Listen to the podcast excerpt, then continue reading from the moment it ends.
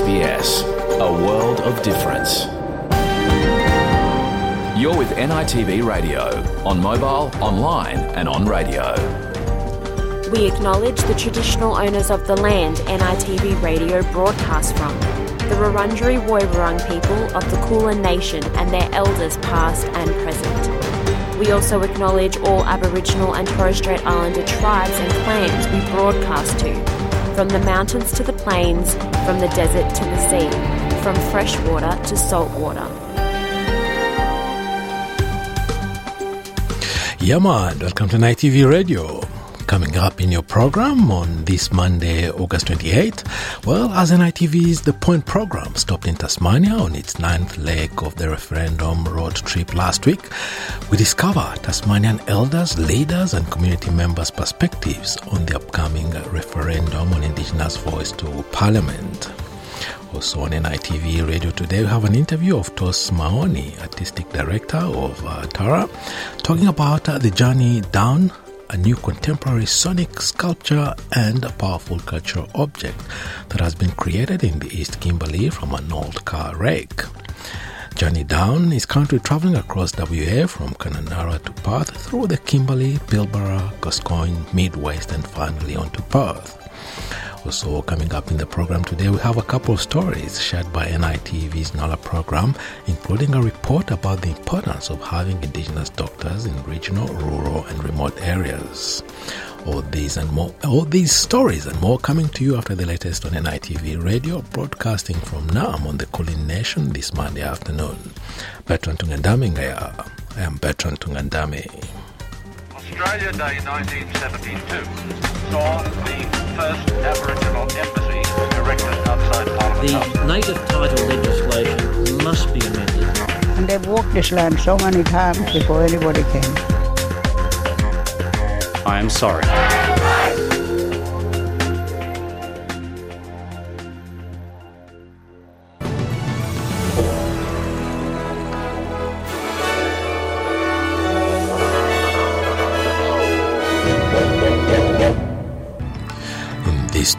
Bulletin, new report reveals Indigenous Australians are overrepresented in overdose deaths.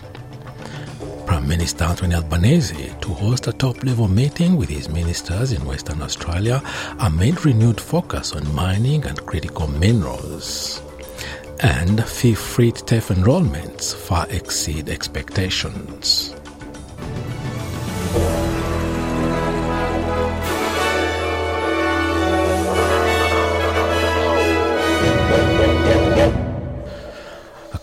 New report released by Pennington Institute, six Australians lose their lives to drug overdose every four hours, with 75% of these deaths occurring unintentionally in 2021.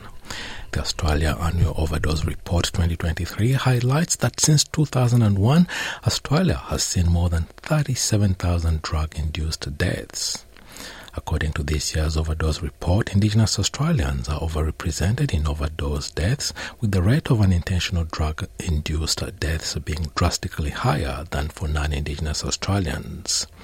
In 2021, the rate of unintentional drug induced deaths for Aboriginal and Torres Strait Islander people was 20 per, per 100,000 people, compared with 5.9 for non Indigenous people.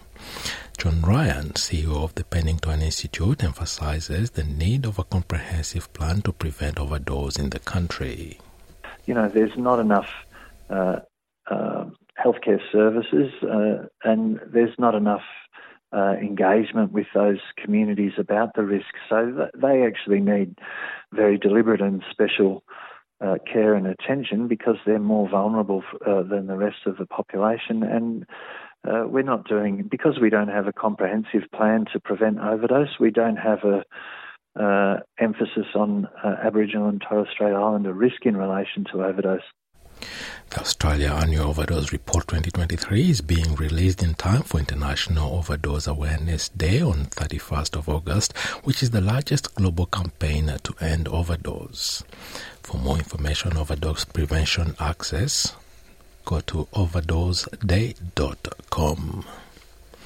Senator Lydia Thorpe has revealed she's the politician referred to in a recent threatening video. On Friday, the 25th of August, Australian Federal Police said a 30 year old Melbourne man had allegedly made threats of violence toward an Australian senator and has since been charged with using a carriage service to menace, harass, or cause offence. Ms. Thorpe has come forward and identified herself as that politician. Her office says she is currently unable to make any further statement due to the ongoing physical impacts from a car accident she was involved in uh, last month. Prime Minister Anthony Albanese is visiting Western Australia as he prepares to host a top level meeting with his ministers. On his 15th visit to the state since taking office, Mr. Albanese toured mining giant Rio Tinto's rail and port operations in the Pilbara. The Prime Minister's visit comes amid renewed focus on mining and critical minerals after a landmark report found the potential for lithium demand to increase eightfold by the 2060s. Australia's critical mineral exports are also forecast to double over the next five years. Mr. Albanese says Australia needs to become more self sufficient. We're a country that I want to see make more things here. I want to see us continue to export our resources, but wherever possible, value add, create jobs in advanced manufacturing here. There is no reason whatsoever uh, why Australia can't be making batteries given the resources uh, like lithium and copper and nickel and others which are here in Australia. Recovery crews are continuing the grim task of determining what caused an aircraft carrying 23 U.S. Marines to crash in a remote area of the Northern Territory coast. Three U.S. Marines were killed and another 20 were injured, including five taken to hospital in a serious condition when the aircraft crashed on Melville Island, 80 kilometers north of Darwin on Sunday morning. NT Chief Minister Natasha Fyles says all resources have been deployed to secure the site. The site has been secured with Defence and Northern Territory Police on Melville Island, and we also have the Australian Defence Force along with defence personnel from the US that were participating in the exercise have stood up a response. Additionally, I have kept the Prime Minister and the Deputy Prime Minister updated, and I have also reached out to the United States Consul. We wanted to make sure they knew every resource in the territory was focused on this tragic event.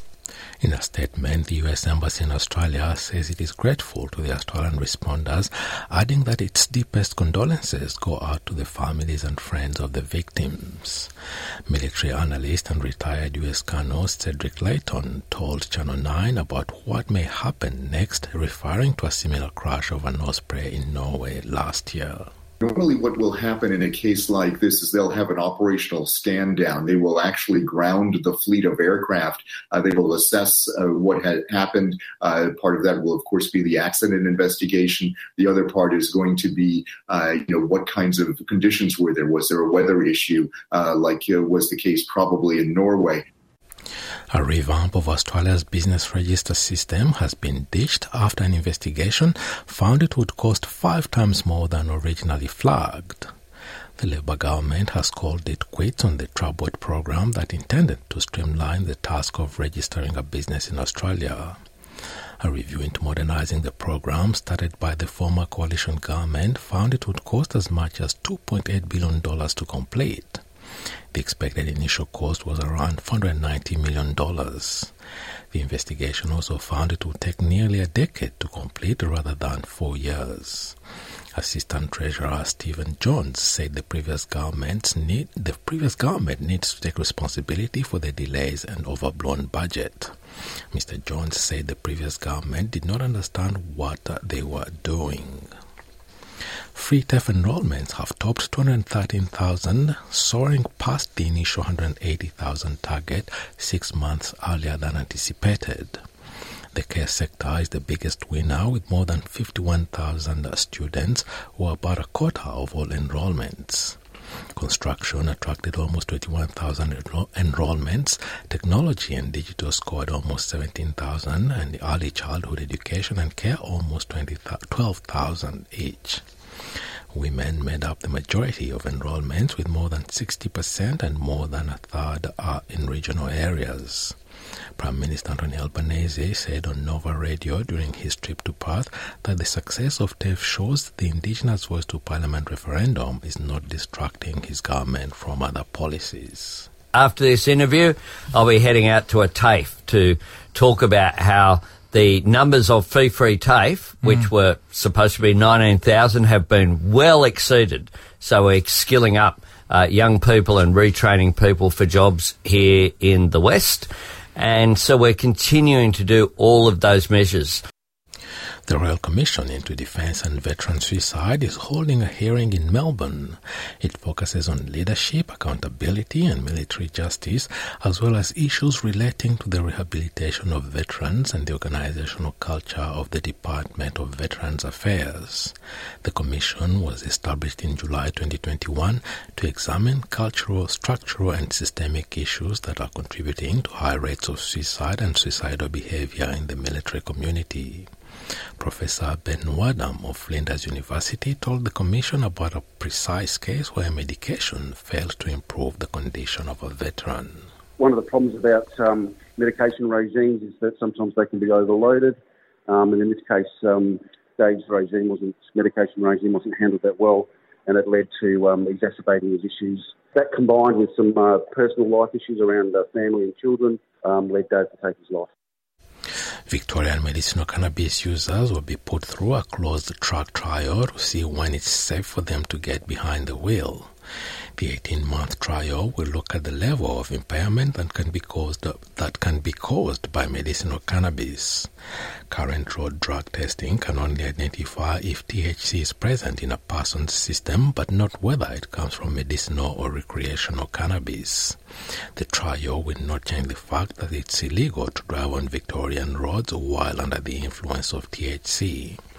A government spokesperson says it will not take place on public roads to ensure there are no safety risks to participants or members of the public. And to sport in basketball, Australia has suffered a heartbreaking defeat to Germany with the Boomers squandering a great opportunity at the last second. The Australians have lost 85 to 82 at the Okinawa Arena in their second game of the FIBA World Cup against the Germans. It was a huge missed opportunity for the Boomers as Germany suffered a major before Sunday's game with the inclusion of rising NBA star Franz Wagner, who suffered an ankle injury late in Germany's win over Japan. NBA player Dennis Schroeder played in his absence, leading Germany with 30 points, 8 assists, and 4 steals. It has been a tight contest until it had been a tight contest until the end, with Josh Giddey hitting a shot from long range to settle the game. And now having a look at the weather around the country this Monday afternoon. Broome, sunny 34. Perth, partly cloudy 23. Adelaide, similar conditions 21. Melbourne, partly cloudy 19. Hobart, partly cloudy as well and a top of 14. Albury Wodonga, mostly cloudy 17 degrees. Canberra, shower or 2 18. Wollongong, possible shower developing 19. Sydney, partly cloudy 20. Newcastle, partly cloudy as well and 22. Brisbane, possible shower 25. Townsville, sunny day 27. Cairns, possible shower 27 as well. Alice Springs, a sunny day ahead and 28 degrees. Darwin, sunny 34. And the Torres Strait Islands, partly cloudy day ahead and a top of 29 degrees. And that is NITV Radio News.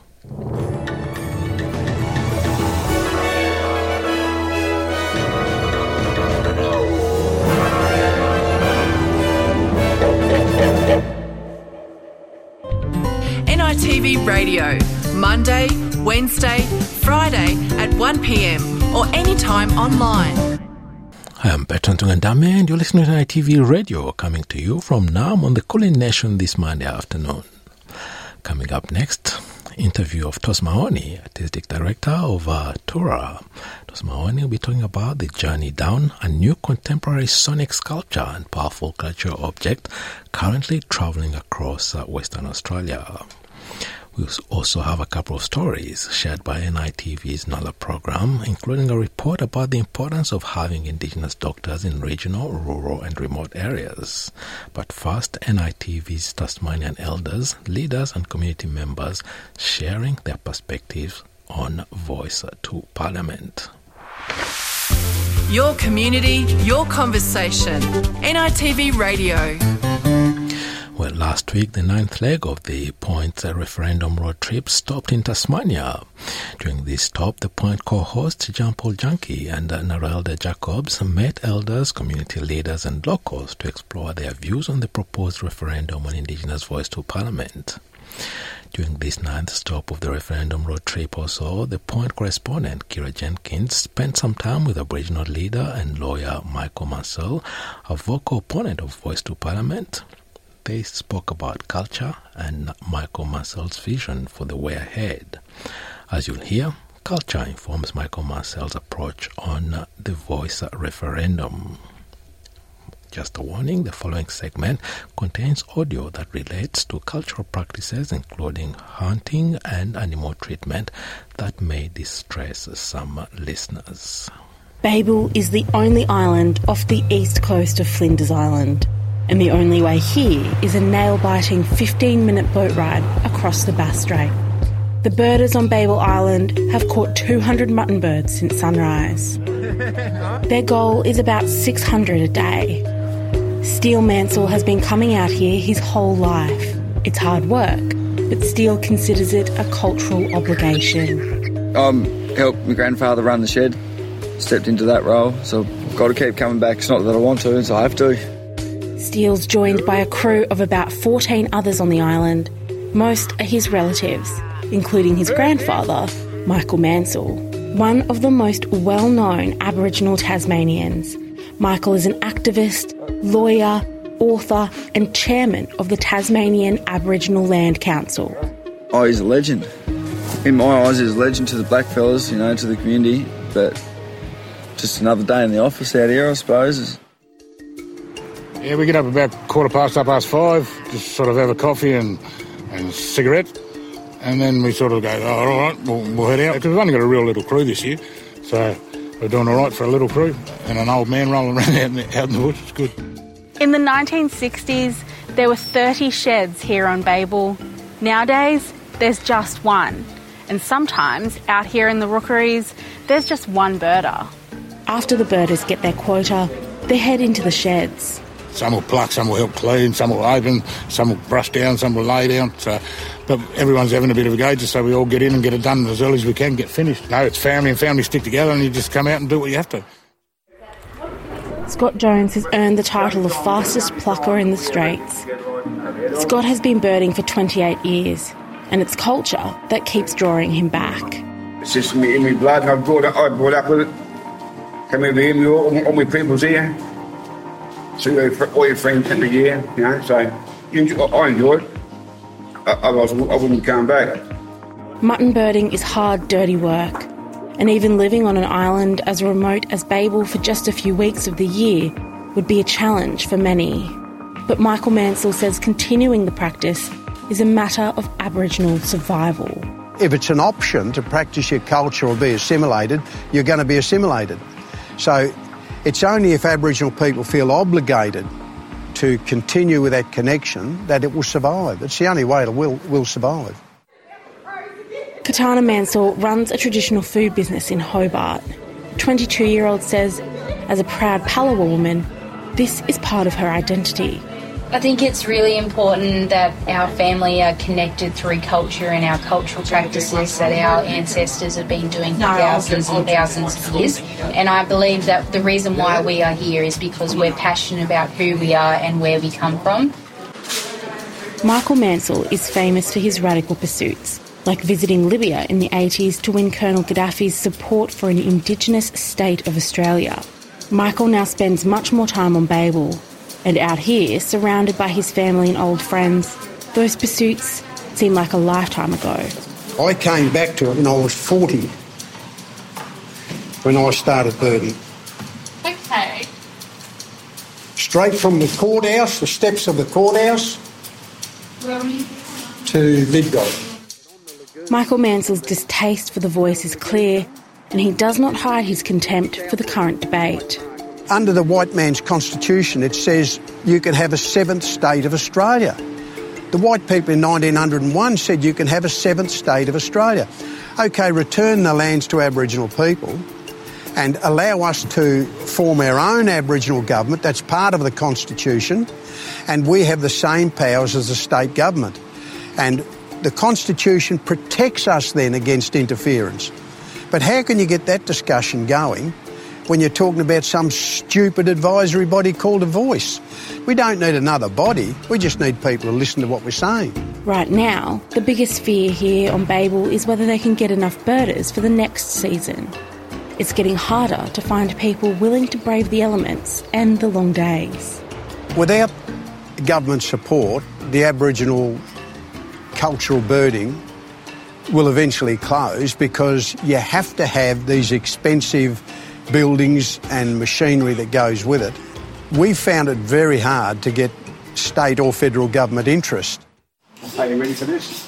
I think, I don't know. I think so. The big hope here is that this isn't it, that there'll be more time out here together when the birds return in a year, and that more young people will put their hand up to come to Babel and take part. Oh, I'm so sorry. I'm failing at this.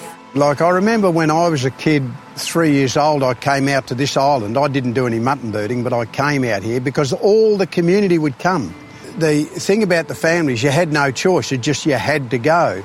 And now I'm saying to my kids and grandkids, you have to come. That story was produced by NITV's The Point correspondent, Keira Jenkins. Last week, the, post, the Point also featured Tiangi Brown's perspective. Tiangi Brown is Aboriginal learning facilitator at Tasmanian Museum and Art Gallery. Talking The Point, he explained how he has been practicing cultural birding all his life and highlighted the hurdles he faced along the way. Tiangi Brown also explains how practicing his culture will inform the way he'll be voting in the upcoming referendum on voice to parliament. One of the only reasons why I kind of got to experience it as a cultural practice kind of regularly and from such a young age is because growing up there on Cape Barren Island, you know, on a one of the exhibitions, you know, in the Bass Strait itself meant that I had that quick, quick and easy access to be able to go mutton birding when a lot of other community members who live in Hobart or Launceston usually wouldn't be able to get to able to travel all the way over there and spend an entire month. Like, I would have to take an entire month to five weeks off school just to go and do it. Um, and that's why I only did it till I was about 14, because when you're a teenager, you can't really take an entire five weeks off school to go and practice your culture. Um, so that's something I started to notice is wait a second, you can only really experience maybe when you're a bit younger, and then maybe once you're an adult, you can take the time off to do it. So there's no system for young people to actually have their culture passed on to them. And so it's something that I've always put forward, and because I've worked in the education system for some time now, is I want to put into some kind of like TAFE course, which is like a culturally cultural competency one where uh, young Aboriginal people can actually go away on a one to five five week course out on country, and they're they're getting their meat work ticket, and they're getting their working in a team ticket, and they're getting their um, practicing their cultural tickets, and so essentially they work away with some certification saying that they had you know it counts for what they did as a part of their culture. Because it's something I always thought is, I'm doing all this stuff, I've got years worth of skills and effort working in businesses, but I've got no ticket that says that. And, you know, I've, I'm going and doing and practicing my culture, but then I'm almost disadvantaged by it because I'm missing out on school. And it's something I noticed myself. So, um, being able to make it more embedded into society that it's acceptable to go and practice your culture. Mm. Um, Ronnie, you've been really um, outspoken about being allowed to continue culture and, and cultural practices. Um, is that something that The Voice could provide advice on? And if we look at people in the no camp who have said that um, the, the voice won't go far enough, uh, that's something that they say a lot, that the, the advice won't be listened to. Um, what do you say to them, and, and what do you say to um, notions, you know, that the voice should be, the referendum should be cancelled?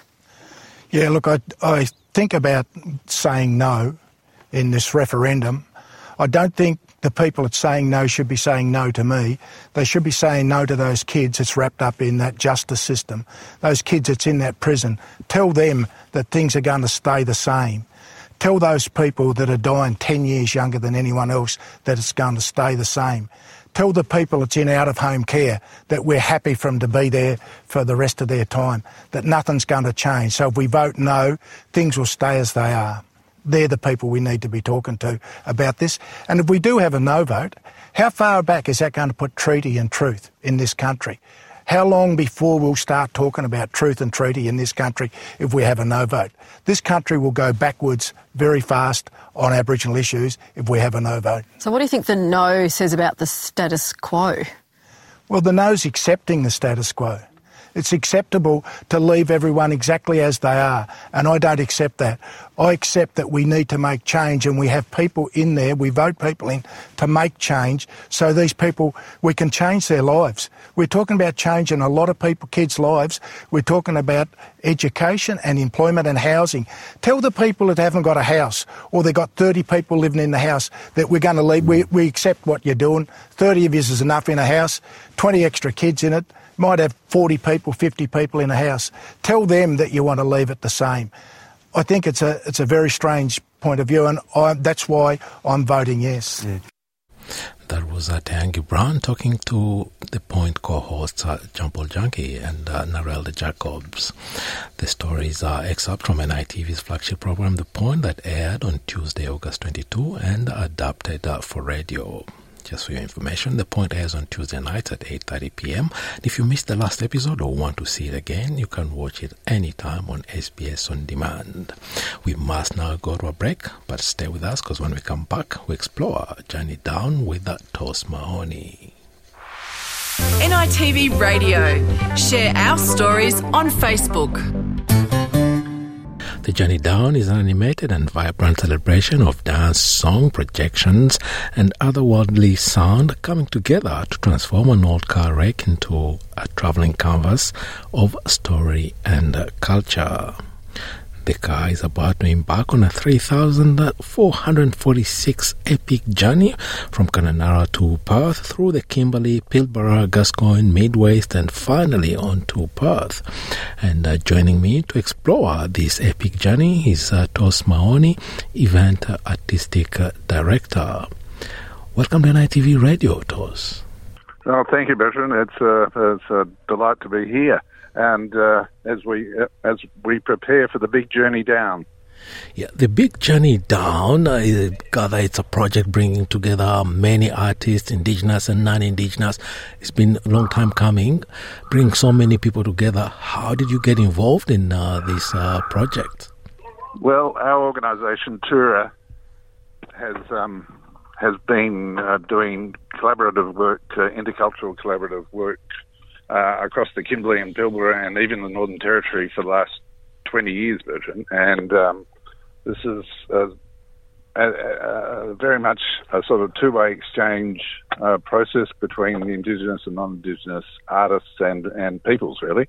Uh, and it's been much of that 20 years has been, you know, developing relationships and understanding and and trust uh, with communities, organisations, and individuals. And certainly, one of the highlights, one uh, community that uh, there's been a lot of collaboration with is the Warmun community in uh, East Kimberley. It's a community about 200 kilometres southwest of Kununurra, um, and is Warmun community is the community main community of the Gidja people. Really, this process itself started when as part of that ongoing intercultural collaboration when uh, the Warmun Arts Centre and Tura joined together to bring an artist called Jon Rose to Warmun for, to do um, a project which was an ongoing process for John, which is turning old car wrecks into musical instruments. We'd done it the year before in Lombadina, and, which is in the West Kimberley, and then in 2017 we did it in um, uh, in in Warmun, and it was a big success. Community really got into it, um, and it might sound like it's sort of almost gimmicky, gimmicky, strange thing to do, but it's actually uh, an incredibly powerful process. Not only the, the making of, but then the playing of. Just in brief, um, by welding all sorts of other. Uh, you know, a wreck was found, and then uh, other parts of other wrecked cars were welded onto it to make a giant percussion instrument, and then from the front to the back of the car is strung um, fence wire and with fence strainers, and these are you know so it turns it into a big stringed instrument. So these wires get um, bowed with cello bows. Then the whole thing is amplified, and it just makes an incredibly powerful sound object. Quite an elaborate process, and uh, it also appears that uh, this uh, project has been in the making for quite a long time. That happened in 2017. The WA Museum was very interested in the project. I should say, Bertrand, all along the way, um, this was being documented, filmed, and photographed. The year after, Tura commissioned through the Warmun Arts Centre 10 uh, Gidja artists to do paintings on, on the object, on the car. So this made it even a more powerful, uh, engaged uh, project. Again, that was documented, and then two years later, I'll I'll try and keep the story short. There's all sorts of side short stories involved. Uh, the museum acquired the object and all the documentation to put it on permanent display at the Perth Museum. So this is the State Museum we're talking about. Uh, Bula Badeep, it is called in, in language. Then we came up with the idea of it would be great to, to create a sort of performance project, um, again, a sort of intercultural performance project, and tour that all the way down. And, and so the idea of the journey down, which is literally from now Kununurra, which all the way down to Perth. So we've created this program which involves the car being performed, uh, some Gidja and Miriwoong. Uh, are the is the language group and traditional owners of the area that's known as Kununurra, um, and have a long history of sharing culture and, and law together. So their dancers and songmen are part of the uh, program, as well as uh, non-Indigenous performers, musicians, together with some amazing footage that has been recorded over the, the period of elders, elders and artists telling the stories that are painted onto the object. And uh, further, the, some of the paintings have actually been animated uh, by an artist called Sohan Hayes, and they get projected back onto the object and, and onto a, a giant screen made of corrugated iron. So that's a long answer to your question. Yeah, yeah, it's a long answer, but again, it just uh, sparks my curiosity to learn more about this object. You should have given it a name so that uh, that name stays engraved in uh, one's memory. I can just picture well, it. Does, it. Sorry, well, that's a good good uh, provocation to tell you the name. It has a Gidja name, which is um, called Wonneral Nurnural. So um, um, uh, um, it actually literally means old car. yeah. So Nunaral is the Gidja word for a car, and Wonneral means old. So um, that's the name the elders have given it. Um, so Wonneral Nunaral. Wonneral Nunaral old car. Uh, cars play a big role in our culture in Australia. The great open roads and all that, and bringing this uh, object uh, to life uh, requires a lot of work. You've just um, just given us in a few words what was involved in it. Mm. Now rehearsals could be quite a challenge because uh, you said there's uh, some percussion and uh, string instruments on another side. How do you rehearse on an instrument like that? Um, well, pretty much the same way as any instrument. Um, um we we have uh, on the non-Indigenous artists we have involved in this project. Um, Vanessa Tomlinson, who's the head of percussion at at, uh, Queensland Uni, and um, Aviva Endean, who's an amazing um, multi instrumentalist, and Tristan Parr, who's actually a, a fabulous cellist. So they bring all those skills to playing the object. And we actually did have a sort of development uh, last year where we all spent a week with it, along with uh, Chris Griffiths, Miriwoong dancers, songmen, and, and, and some Gidja artists as well. So um, it, it's a matter of, um, yeah, look, pretty much the same sort of rehearsal as you, you do for any sort of performance. But uh, of course, bringing in those um, uh, other tr- the older traditions into a into a sort of theatrical framework. As you say, it is a challenge to make sure that um, things aren't being constrained at, at, the same time as things working all together. And uh, we've still got another. We've still got uh, another 10 days to go of development and rehearsals to, to bring it all together for the world premiere and in uh, Yeah, that will be on the 24th of August, uh, precisely. This object, uh, a car is a massive instrument. I think one of the biggest would be like one of those uh, church organs and all that. Uh, how do you bring it on stage? You must require a special uh, stage to be able to fit. It would be also heavy. Um, the stages for the tour is, is the ground everywhere we at all the venues that we're at, whether that be um, the Kununurra Picture Gardens or the Joonba, which is the traditional dance, grounds at in Warmun. So it really is the ground. We it's a, we have, we've had a custom built car trailer built for, to protect it, and you know it gets rolled on it off and on back onto that uh, car trailer everywhere it needs to be. So um, uh, you, you, know, the the ground is the stage. Um, as I said, sort of the stage is marked by this big uh, corrugated irons steel um, screen, um, but then you know it, and then special lighting that we've got to, for the show. So it, look, it's it's still a pretty massive undertaking from a production point of view, especially going to remote communities and and uh, towns that we we are going to. But uh, all is in hand, Bertrand. Yeah, in Australia we have the old uh, Ford uh, versus Holden. Uh, will uh, the rivals be able to recognize which brand they barrack for and uh, spark more conversations about? Uh, well, I think we've already published what it is, which is a, 1976 Mazda Ute.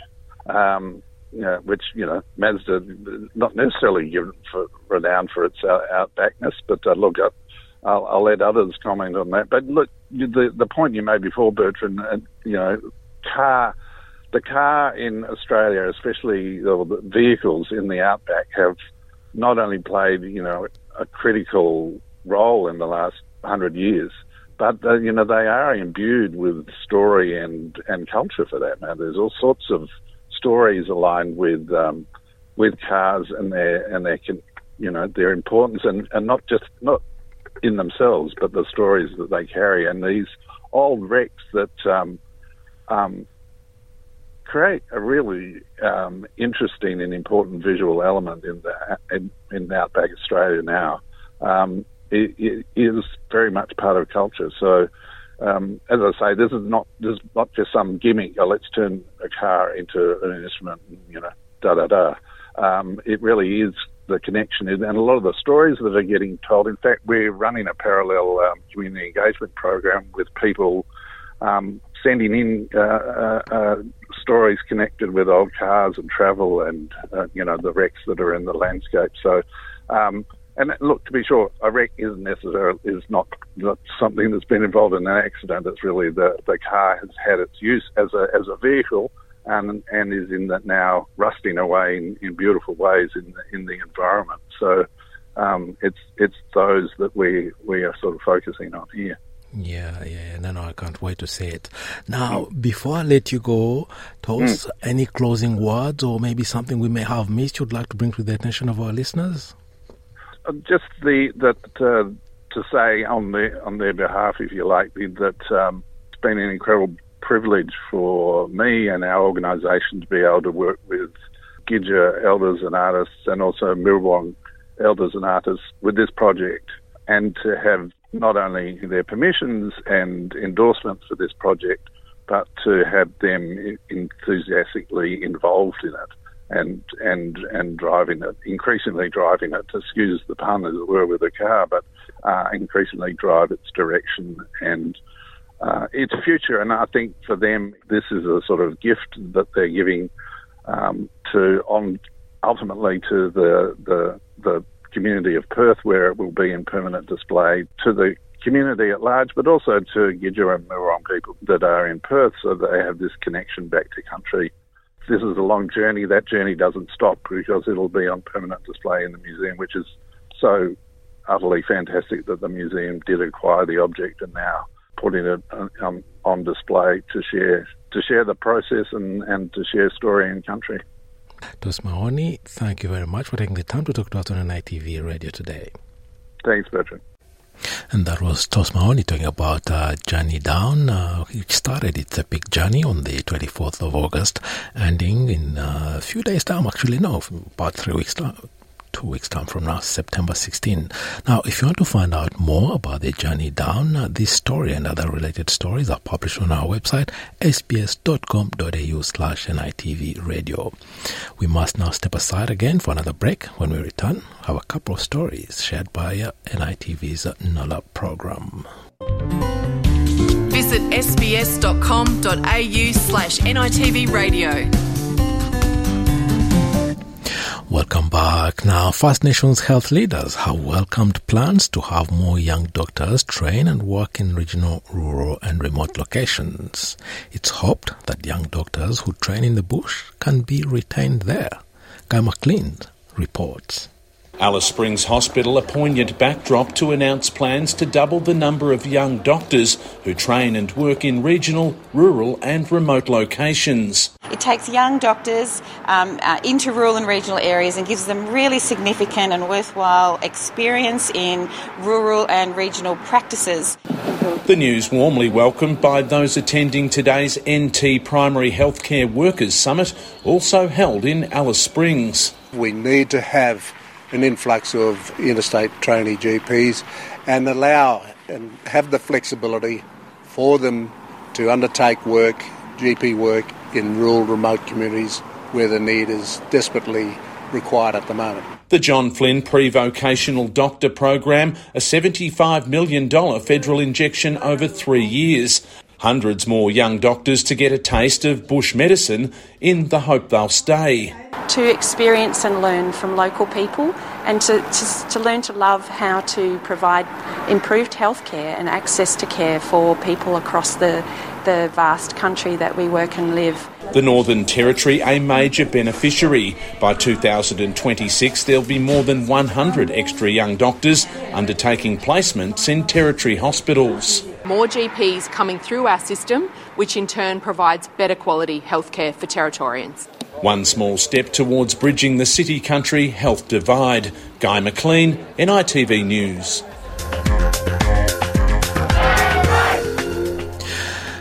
Much of Australia has been put on high alert over significant bushfire risk this season.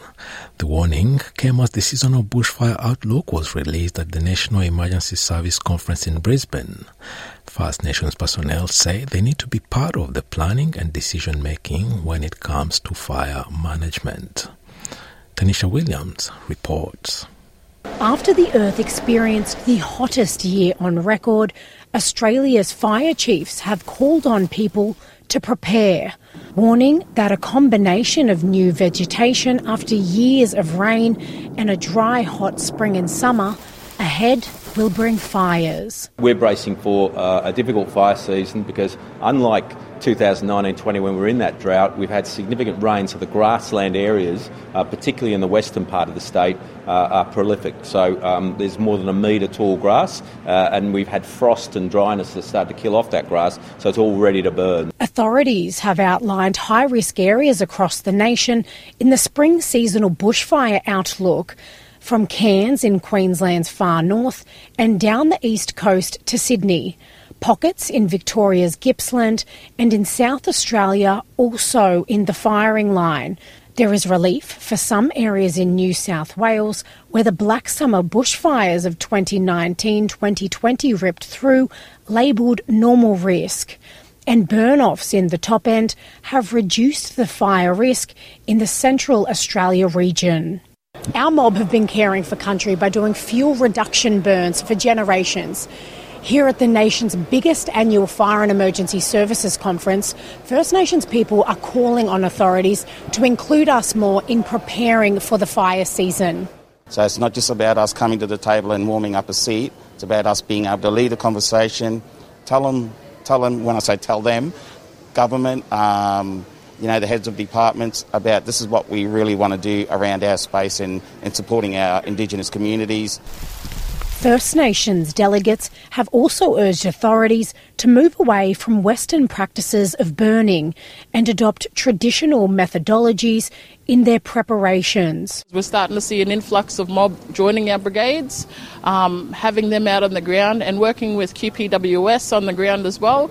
As yeah, it's been fantastic seeing a lot of that change, especially in the application and the way that we apply fire on the ground. using cultural knowledge to prevent catastrophic fires. Tanisha Williams, NITV News.